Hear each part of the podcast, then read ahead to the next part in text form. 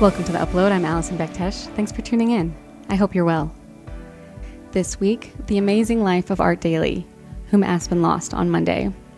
How the Aspen School District is leading the local strategy on long term free COVID testing, the final stages of the first step of an updated Aspen airport, and of course, skiing. That and more coming up on the upload.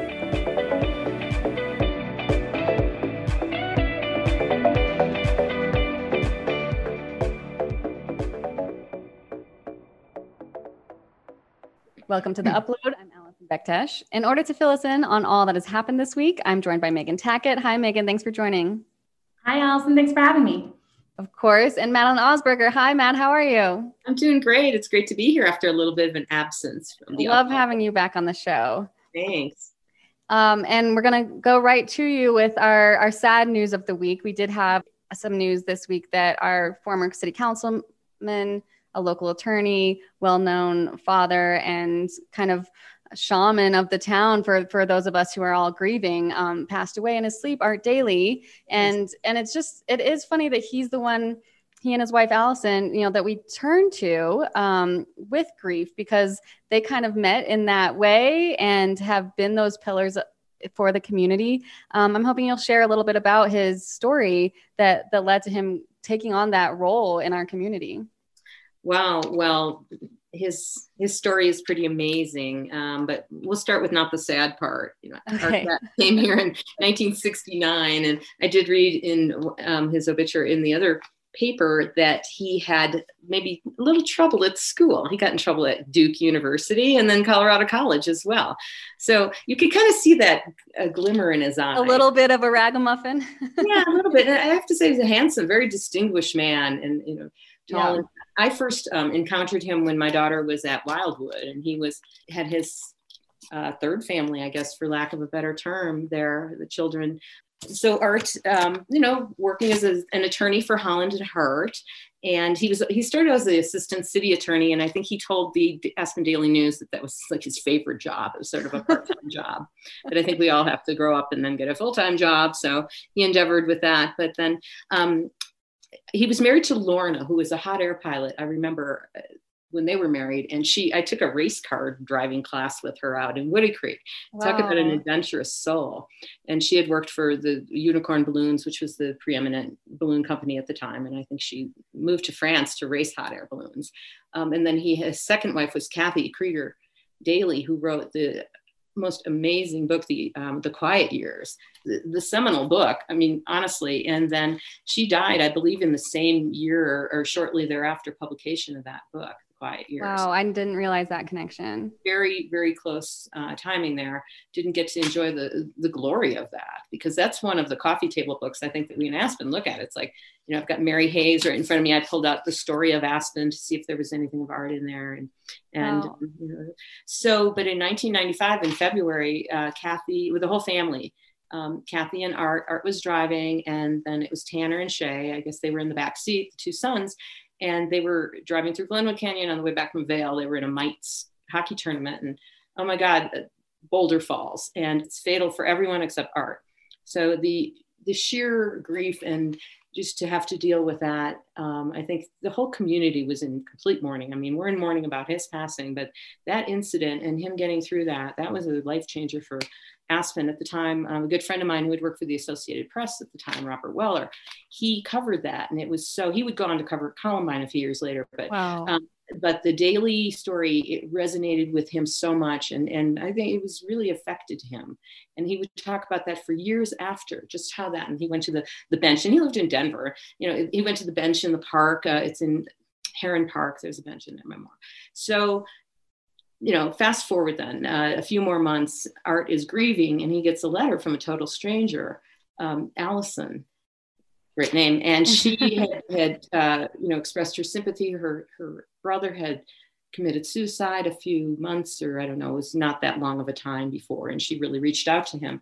They met, they courted, they got married. I mean, it's a wonderful story. You talk about second and third chances, and and Art had tragedy, but he was really blessed in so many ways, and that's why I think he and and um, Allison giving back. So she started Pathfinders, or I don't know if she founded it, but she was the director and still. And has helped people with cancer and people grieving and, and loss and just so here we are at the point where we've come full circle and then now it's our time to provide support to allison and their family and piper and the boys that's, that's, a beautiful wrap up, Madeleine. Yeah, I, I, thank you so much for giving us that detail of, of that insight. And um, it's not something that you would know, right? Because he was also um, involved civically as a, a, city council member prior to that. Um, as you said, coming back from the from the hockey tournament um, during this tragedy, but stayed involved in junior hockey. And there's a legacy award or legacy um, scholarship as well based in this. And so you would see him on the rink and and in town and being so caring of other people, you know, not walking around town head hung down and and oh pity me. Like that story wasn't what he wore on his back when he stepped out the door. Right, right. You would just see him and he just radiated this, I don't know, he's just a special guy. He was from New Jersey and and just you know came out here probably like a lot of the ski bums. When i asked mm-hmm. tim Cottrell, who was a little he was maybe he's five or six years younger than art was. But just you know again those early days of the 70s and how everybody was just free and hanging out. And i think that art lived a very full life and that's a wonderful thing. You did the um you know the hardest work that we do as reporters of calling the those who just found out that they lost their friend their loved one um, when we do a piece like this you do reach out because you want those comments. You want the the person's legacy to be remembered and you want the people who re- are really caring to be quoted. But of course you're calling the people who are grieving the most. You have you had a ton of sources in the piece. It was a beautiful tribute. Was there some themes? Did people bring up the same thing over and over again when they were reflecting on art just that he was kind and warm-hearted and, and that that was that was resonating. And it was interesting because i've been in this position before where i've had to call people. Sometimes they don't know but this it was like wildfire. Everybody yeah. in town and it was on everybody's lips and it was on facebook and and just astonishing. Probably because of of his giving and and allison's you know the pathfinders and everything. A, a very good friend of mine who has cancer and she has just been the recipient of their largesse. And of course, she was quite broken up. So yeah. people I didn't quote as well. So Art was on council when I first got to town and, and was reporting. It was neat to hear council, of course, Monday night acknowledge that Art had passed and some of the people who had worked with him, including Ann Mullins, um, who said we were on the kind of quiet end of the table. But uh, when he talked, it was because he had thought something out, you know, thoroughly and he, he was ready to say it. And I know that hit her really hard. The other mm. person who um, I watched it hit hard was Skippy Mesirow. And um, you, you know, at first you wouldn't know that connection, but Art was very, very supportive of the Next Gen Commission um, and that next generation. Art was one of Skippy Mesirow for both his council runs, one of his, um, he was on the campaign. And so I think he also did a good job. You know, a lot of those 70s ski bums, they had a great time and they don't understand why uh, the next generation of, of 25 year olds who come to town in the 2000s instead of the 70s um, can't make it work in the same way or, or have different needs or desires. Um, and I don't think he got that drawbridge style. I think he wanted to keep making Aspen as fun for the next generation of ski bums and, and citizens. You know, I think he did a good job of that multi generational connections. Well, if Skippy learned from Art, then that's the good mentor, and good mentors are hard to find. So Certainly. Thanks so much for doing that beautiful piece, Madeleine. You. Well, Megan, it's not a surprise. The next thing I want to talk about is COVID 19. you did a story recently about the Aspen schools who and how they're going to keep doling out testing or what their testing strategy is. I'm not sure that I realized that some students are even back in the classroom. Yeah, so the cottage preschool never closed; they stayed open, um, but uh, yeah, the elementary kindergartners through fourth grade, they are back in the school as if it was quote unquote normal, um, you know, regular school bus drop off, pickup schedules, all that good stuff. Um, still implementing all the normal safety protocols that they had when they first got those kids back in the classroom. Um, and then it's interesting, right? Because the fifth and sixth graders, they returned to their cohort model. So it's one week on in classroom and then one week virtual. And then there's two groups that swap back and forth. Um, I have some very dear friends who are middle school teachers. I cannot imagine. I think that that is such a challenging age group anyway. You know, kids are really coming into their personalities and figuring out their own social dynamics and communication styles. And there's just so much change that happens at that age. And to be a teacher who usually helps oversee some of that transition in, in a responsible way and be that mentor, right? Speaking of mentors, to have to do that in a managing two different groups on virtual platforms versus in classroom. I mean, just I can't even imagine the nuances that they are seeing um, in, in in some of that development in those kids right now. So I'm just so impressed. But that is that is the plan right now is that they are back in one week on, one week off in two different groups that swap back and forth. I'm um, glad you brought up the the empathy for the teachers there. The first thing I thought about was the parents. Like those parents who were trying to raise that exact age group in a living room while they're working from home or had to stay at home and, um, and not go to work so that their 10 year old wasn't home unsupervised um, now to be able now to call your employer and be like okay i can come into the office or the restaurant or the shop or whatever but only every other week. So get me on the schedule like that. And then also if there's a breakout like you know if we have to quarantine again then we're going to be back home. I mean the relief of having the teachers essentially raise your kid for you during the day while you're out doing your job and but having it be unsteady like what mm. it's just still not at the place where you could plan for okay or if you're out of work like i'm gonna go get a job you know like it's not steady enough yet Right. No, they're, you're absolutely correct. I mean, for everybody involved right now. And of course, the goal is to be able to safely return to the classrooms in a more full-time capacity, but they're not there right now. Um, you know, and, and talk about seventh and eighth graders, high schoolers, you know, they're all still completely remote. Um, and you know, will be at least until the new year. Um, you know, what was absolutely crazy to me that I hadn't really considered, you know, certainly I didn't think that I would spend my life to live through a moment of like a hopefully 100 year pandemic, right? Knock on wood. Um, but uh, I never thought I would talk to a superintendent of a school district about managing returning to school during a pandemic and hearing the the benchmark that everyone is looking forward to is the transition of the federal administration. I, I, you know, I was talking to him, and he's talking to me about how David Baugh talking about how, you know, yeah, he's he's on the phone with the LA-based testing company because right now all of all of the testing that we're doing right now is COVID funded. testing. Yes, COVID 19. Okay. Yes, we're talking about schools. That a math test right now. No math tests, although sometimes COVID testing can feel like a math test. Um, no, but I mean, truly, we're still using coronavirus relief funds that were left over from the CARES Act, and those expire on December 30th. And so, you know, all of a sudden you've got superintendents on the phone with private sector testing companies in LA that they've been utilizing, but now they have to reimagine that contract for what happens after you know that december 30th and those monies go away. And he kept referencing i think we're i can confidently say i think we're going to be okay through january 21st if i could just get through january 21st it was laughable how long it took me. And it was like oh my gosh he's waiting for the inauguration of joe biden. Because and he, and he said it explicitly. He said you know and i've heard this from a lot of public health officials from you know the state level to our local level there has just not been any cohesive direction on COVID 19 management from the federal level. And it's you know you think oh it's the federal level it's so far away it's so big you know there's a lot of space between me living my life in aspen until you realize no the superintendent of your local school district is literally pinning his hopes and dreams on covid-19 management and getting kids back into classrooms in a responsible way once that transition happens. And i'm sitting here thinking man you're wanting to get through the 21st that's not giving uh, that's not giving our new president much time to get those communications down to aspen school district. Um, but that that was something that was really interesting to me. I never expected a pandemic to be so politicized but that that has been the american reality through all of this. Wow. Are they holding their breath to see who the new education secretary will be?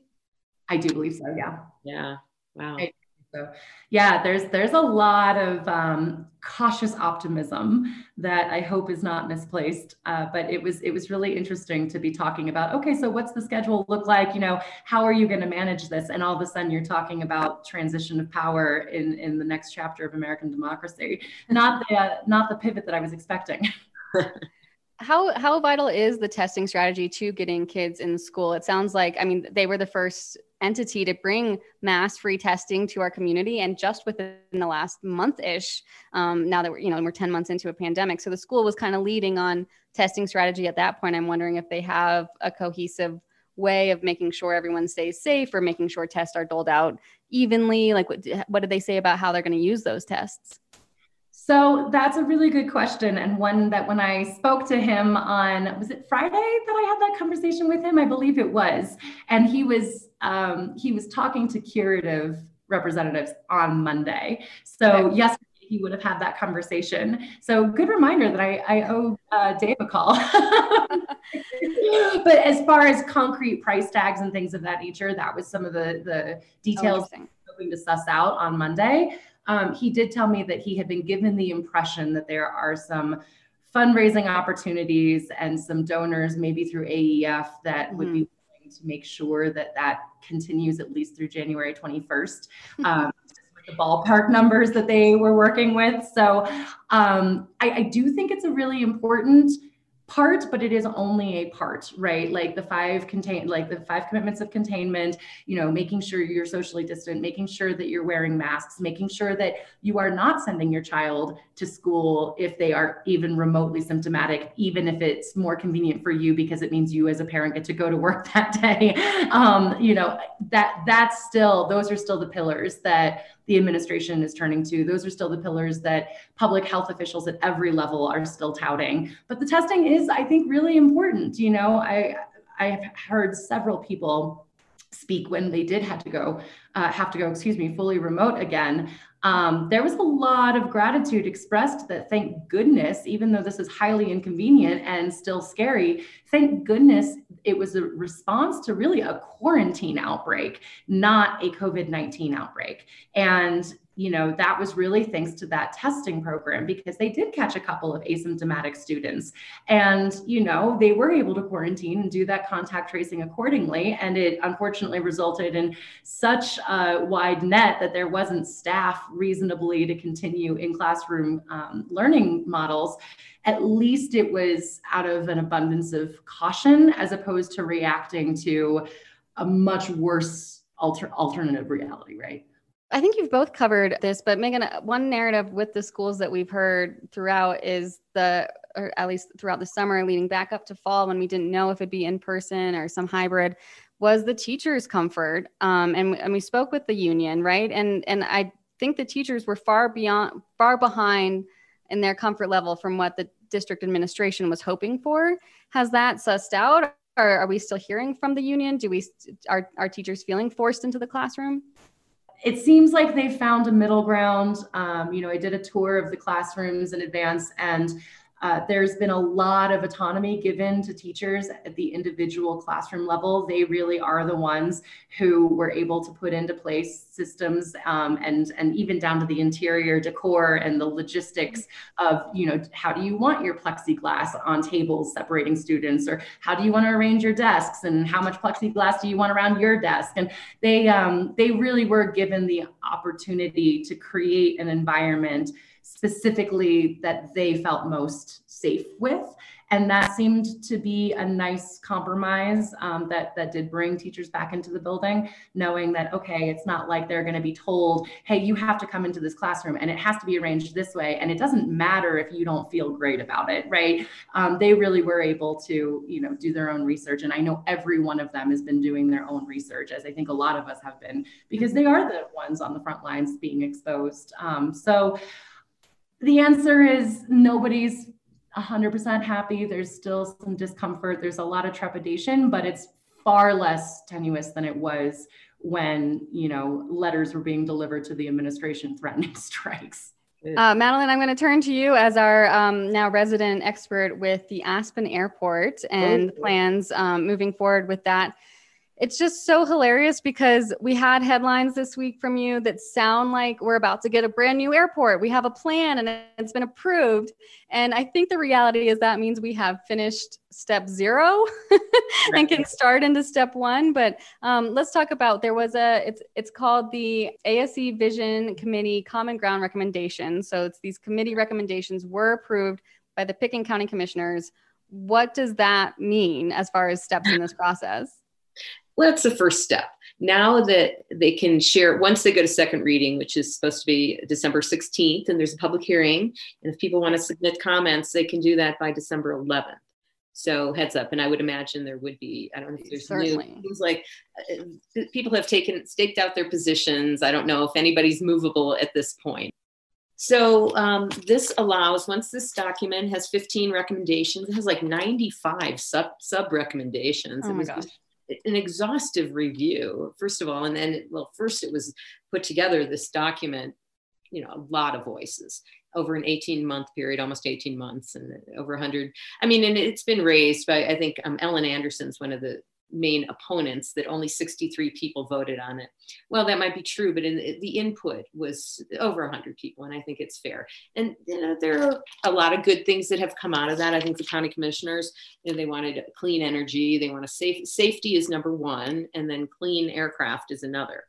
And it will get down to the minutia about the number of gates and you know what kind of planes can land here. But right now we're at a, a larger, more of a vision document. Once okay. this passes on second reading, they can share it with the airlines and the FAA. And I think that's why some of the opponents had a little trepidation because this does open the floodgates now. I mean, not that there's going to be, I don't think the airlines are in any position right now to say, well, I want to bring a big plane in here because they don't necessarily have them. And we all know what's happened with air travel.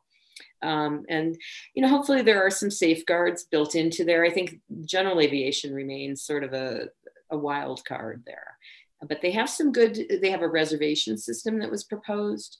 Um, i think it's a good framework and it was a very thoughtful doc, document uh, resolution 105 2020 um, so um, and so we will report next week if it passes on second reading. I think that there's a, a, real wish to have george newman have the vote on it because he's been involved in the process. And, and as we know george will be stepping off the bocc soon. Good job george.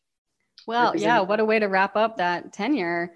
Um, yeah and just to speak about a little bit about that, um, the controversy that might be around this plan is is that the plan is to to update the airport, right? So definitely anyone who doesn't want the airport updated is not going to be for any of the recommendations because they're all the, the the point of the exercise was if we're going to update the airport, what are the ways we would do it to reflect our community for our priorities? So there's going to be, but the plan was never should we update it or not. I don't think. No, I agree. I think that there was a need because the terminal, you know, and that's like for Patti Clapper, that's the most important thing right now. Okay, I can accept some of the airside improvements as long as we get the, the new terminal. And that will be the first because that I think has the least amount of hurdles. and still, I mean, a decade out, right? This is not just yeah. because the com- the community advisory um, document might get approved next week. That doesn't mean that we're breaking ground this spring. No, but uh, you know, I don't know if it'll be a decade out. There's no specific timetable. Things could happen quickly. Okay. We'll see, but I don't think it's going to be, you know, three years. And then there are safeguards built in that other things have to be voted on. So, and there will be more public review. And they're starting an advisory committee. So the BOCC will interview for people on that, like they do boards and commissions, which is good. So there won't be any, uh, you know, bias or this perception of bias. But well, we'll see. Excellent. Well, multiple ways for the public to get involved in that conversation then. Um, I'm glad you shared that here. We're going to turn, I mean, obviously, one reason we would need an airport is so people can come here and ski. yeah. So we're going to turn to, to skiing. Um, both how it's been. I think Madeleine, you got to speak to Skico after opening weekend. I mean, it's it's up. Lifts are running. We got two mountains yeah. open. Are we seeing practice social distancing? Are we seeing people following the rules? How's it going? I think people love the ability to ride the gondola with just themselves or with the close pals or family. Uh, and they, they have, you know, good for Skico for running those auxiliary lifts because honestly, it's a lot cheaper to just run two lifts. Okay. Just run the Gondi and, and chair three. You know, you, you open up the couch, you have lift one. Now Ruthie's is open. It, you know, from a business point of view, those that, that all costs money. It's labor and it's electricity or gas or whatever they. So more patrol you need to span So I think I, you know, I don't know if they're thrilled. It seems to be. I think that they are doing a really good job with social distancing. And boy, you have someone has their mask down a little over their nose. Mm, get that, get that up. So good. Yeah, I've seen a, a couple of corrections, but honestly, I get like um, shell shocked a little bit when I see someone's mouth at Gondola Plaza right now because I would say almost everyone is following the rules. And, you know, it's in the mask zone anyway, downtown Aspen. You shouldn't be seeing smiles as you walk around right. Aspen this winter. Um, so when I see that, and I just get so frustrated. I had one moment in line where a guy was told to put his mask up, but as soon as the, the SKICO employee walked away, he took it back down and I didn't know if I wanted to be like the crazy person in line yelling first thing in the morning. Um, yeah. But like, it's just so clear to me that if you have your mask down, you're not from here. And I think one yeah. thing about Aspen is people try and like, oh, I'm kind of from here. I have a second home. I come here a lot, so I'm a local. This is going to be your number one symbol that you're not here because whether you believe in the masks or not, the way to stay open is for SKICO to prove that they have you know rules in place that people are following. We just have to make sure that we're not becoming the spreader location right? So whether you think the mask works or not if you're not wearing it you don't care if our season continues. And if you don't care you must not be from here. I think it's just so everyone's got their eyes on let's just keep the mountains open this winter. Well, that will be the new litmus test. And, and like the person skiing in jeans it's the person with the mask down I always wear a face mask just in general. And then I realized, oh my God, I'm going to have to buy new face masks for the pandemic winter because I always local shout out Snow Bandits. Um, Pablo is a buttermilk guy and he makes these fabulous face masks that are like glorified felt inlined, you know, um, bandana style that fit perfectly with your goggles, but they have vents on like there's little holes on your mouth so that you don't fog up your goggles. And I realized, well, that defeats the purpose. Yeah. so I'm gonna have to do a little shopping before I get on the hill this year. Yeah, I, am hoping fashion masks um, are just as in as like bunny suits on the hill. I will be right there with that trend. Trust me, one of the things I was thinking of in like the fake rage fight I was having with the man in front of me um, was you wear the mask anyway. Honestly, any other year that that buff yeah. would be in front of your face. So what you're taking it down this year because you're trying to be defiant. And it's just, it's, you know, our, the entire economy mm-hmm. is on the fold of us not having uh, to go into the red zone. And so put it up, dude. Yeah. Um, the other thing that's interesting is what COVID or not, we're actually not having a great ski year as in terms of weather. So we are in a drought. We don't have enough snow on Highlands for it to open this weekend as scheduled. It's been pushed back a week, though. I don't know that the five inches over the next three days that we're predicted to get is going to be enough to open Highlands, right? So, um, Megan, to the point where we had a fire breakout in December. So, you know, this is what we would be talking about. This would be a week's worth of news that Highland was being pushed back because of the changing environment, right? Except for that we also have COVID. But this is a big deal that um, that Mother Nature is not cooperating. Yeah, I um, you know, come on, La Nina. That's I had, I had such high hopes, and I still have hopes that you know maybe we'll get a really solid later season. But yeah, I mean, we had near record drought levels throughout all of 2020 and that has continued into the winter season. And you know we live down valley it's it's been 50 55 degrees all week and it feels like wow. spring. And i was like what is happening right now that you could just hear all of the fire trucks screaming down highway 133 and what was surprising to me was it wasn't just one little brush fire that was quickly contained um, near Carbondale at the Red Hill area of 82. Reefer, Roaring Fork Fire Rescue, also had a call up Mid Valley and um, Glenwood Springs Fire had uh, three fires that they were on, um, both on 82 and I 70. And the working theory, the investigator that was on the scene in I 70, is that maybe there was some a vehicle that was dragging something that was creating sparks. And for that comment and that diagnosis to occur in December is insane to me. That's something I expect to hear in July. That is not something that you expect in December. Um, and yeah, no, we're still in fire season. We're, we're still dealing with drought. It's not nearly as bad as it would be in those, you know, summer months, but things are still very dry alongside the roads.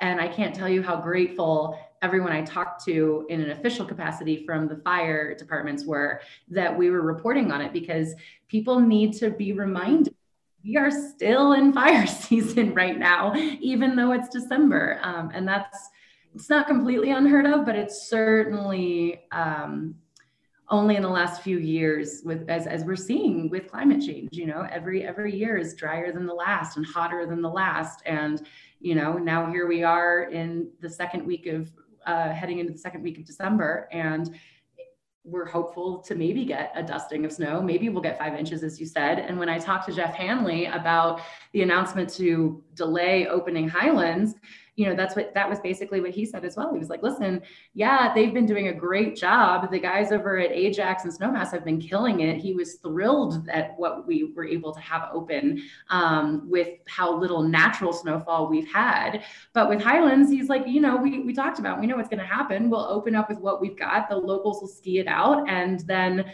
you know, if we don't get anything more from Mother Nature on Highlands, then we're not going to we'll have to close it again you know? So let's just save what we have. Um, so it's uh it seems like the perfect cherry on top to conclude 2020 of course we don't have any snow.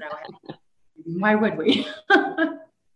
Well, I'm looking out my window right now at Highlands, and they did a great job. I mean, Golden Horn and Thunderbolt, and we skied there the one day they were open, their little tees and everything. I think it's the transition areas because you know, even farther up the mountain, like near Scarlett's, looks pretty decent right now. And I'm always amazed at how little snow we can we ski on. I mean, really, a 10 inch base, you can you can as long as there's not a monster rock, that's enough snow to ski on. yeah. You know, we have to get used to lower our expectations maybe this year. yeah, like I said, I'm still I'm so hopeful. I want again to your earlier point, I will be that jerk that um, screams and, and is the crazy lady at the person pulling their mask down, just being petulant. Like, what is it? Like, are you kidding? If we get shut down in March again, right as La Nina starts dumping and, and promising snow, I will be so livid. I will be the anti-visitor, shut down the airport. well, we'll report on that if um, you have a, a nervous breakdown in the middle of the gondola.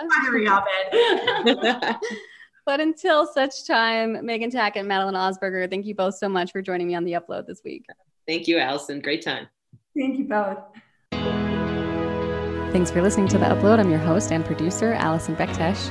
You can subscribe to the show through Apple Podcasts and Spotify. If You want to be on the show, or do you have some thoughts you want to pass along? You can drop me a line at upload at aspendailynews.com. Thanks to Megan Tackett and Madeleine Osberger for being on the show today. This is the Upload podcast from the Aspen Daily News. Listen, discuss, decide.